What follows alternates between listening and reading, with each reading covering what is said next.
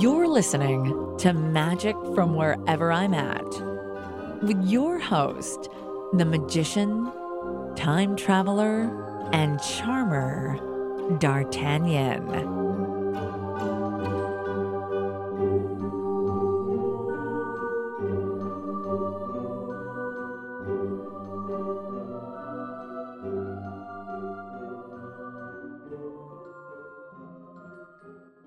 Come to me, children. It's time to leave all our fears and frustrations behind. Oh, I love you, I love you, I love you all. Hurry, hurry, my children, please hurry. Hurry, hurry, my children, please hurry. We have been so betrayed. We've been so terribly betrayed. Are we all here? Welcome to another edition of the podcast. I am D'Artagnan, and today we travel back into the School of Wonder, everyone's favorite classroom where we study and learn from the work and wisdom of the greatest magician, I believe, who ever lived, which is one Tommy Wonder. Now, a while back, on my email list, I sent out an email where I solicited questions from people. Sort of uh, what you were working on at the time, if you were having any sort of problems with your routines or your presentations, you could just freely ask questions and I would respond to each and every one of them and try to give you the, the best sort of advice I could get.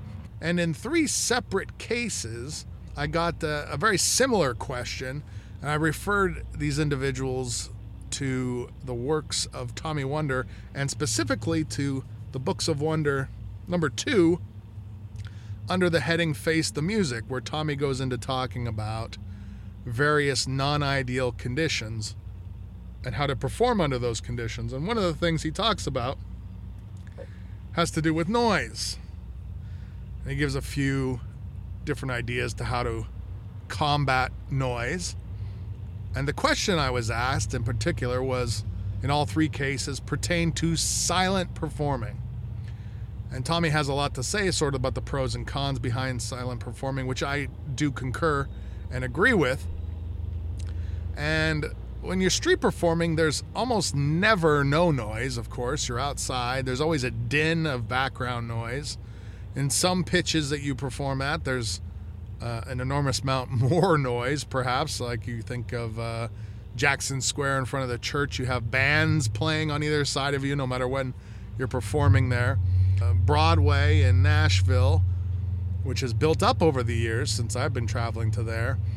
Uh, there's a lot more bars and uh, restaurants blaring music out in the the you know the noise ordinance are never enforced and so you get this what what started off when I first started going there as like a you know a decent amount of noise that you could sort of deal with with a more sparsely spread out number of bars has now become this like just uh, incredible cacophony.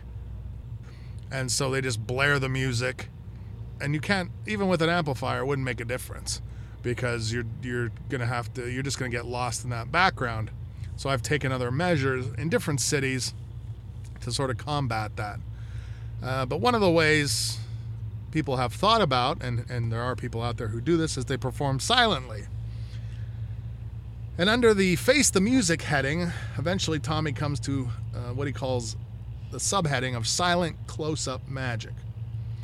And he says, Yet another solution that comes to mind when considering close up performance in a noisy environment is to work silently, employing effects suitable for pantomimed presentation. In estimating the worth of this possibility, we must keep before us what it is about close up magic that makes it so special. And he says the power of close up magic is, I feel, the intimate circumstances in which it happens. Circumstances where very direct communication is possible. The audience is a part of it, experiences it. People are not simply spectators for the magic. With silent performance, this communication is to a great extent lost. Now, the magic becomes something to watch, much like you would watch a stage performance. Indeed, it becomes a sort of a mini stage show. Afterward, people would remark that they saw good magic instead of saying, We met this very interesting man. It is a different experience. He goes, I believe the real power of close up magic lies in giving the audience the feeling of having met you, having been part of the magical happenings. This is what makes close up magic special, what sets it apart from other forms of performance. He goes on to say, with silent presentations, the contact between you and your audience is nowhere near as strong as when you are conversing. Nevertheless, to some magicians, this may feel acceptable. But how is it perceived by the audience? He says, by working close up magic silently, I feel one denigrates oneself from an interesting human being to some weird itinerant uh, phenomenon, a harlequin who performs some little tricks.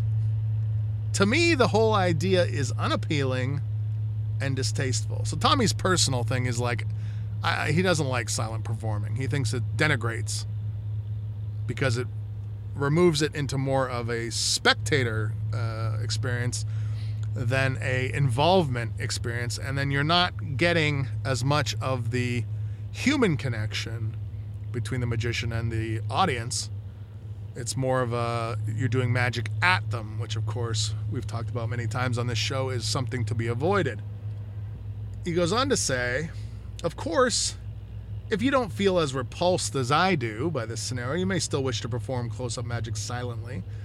The only problem with this is that you not only diminish your own work, but more importantly, you discredit.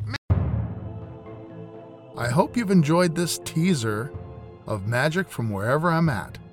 To listen to this entire episode and the entire series of more than 150 other episodes, go over to magicfromwherever.com forward slash podcast.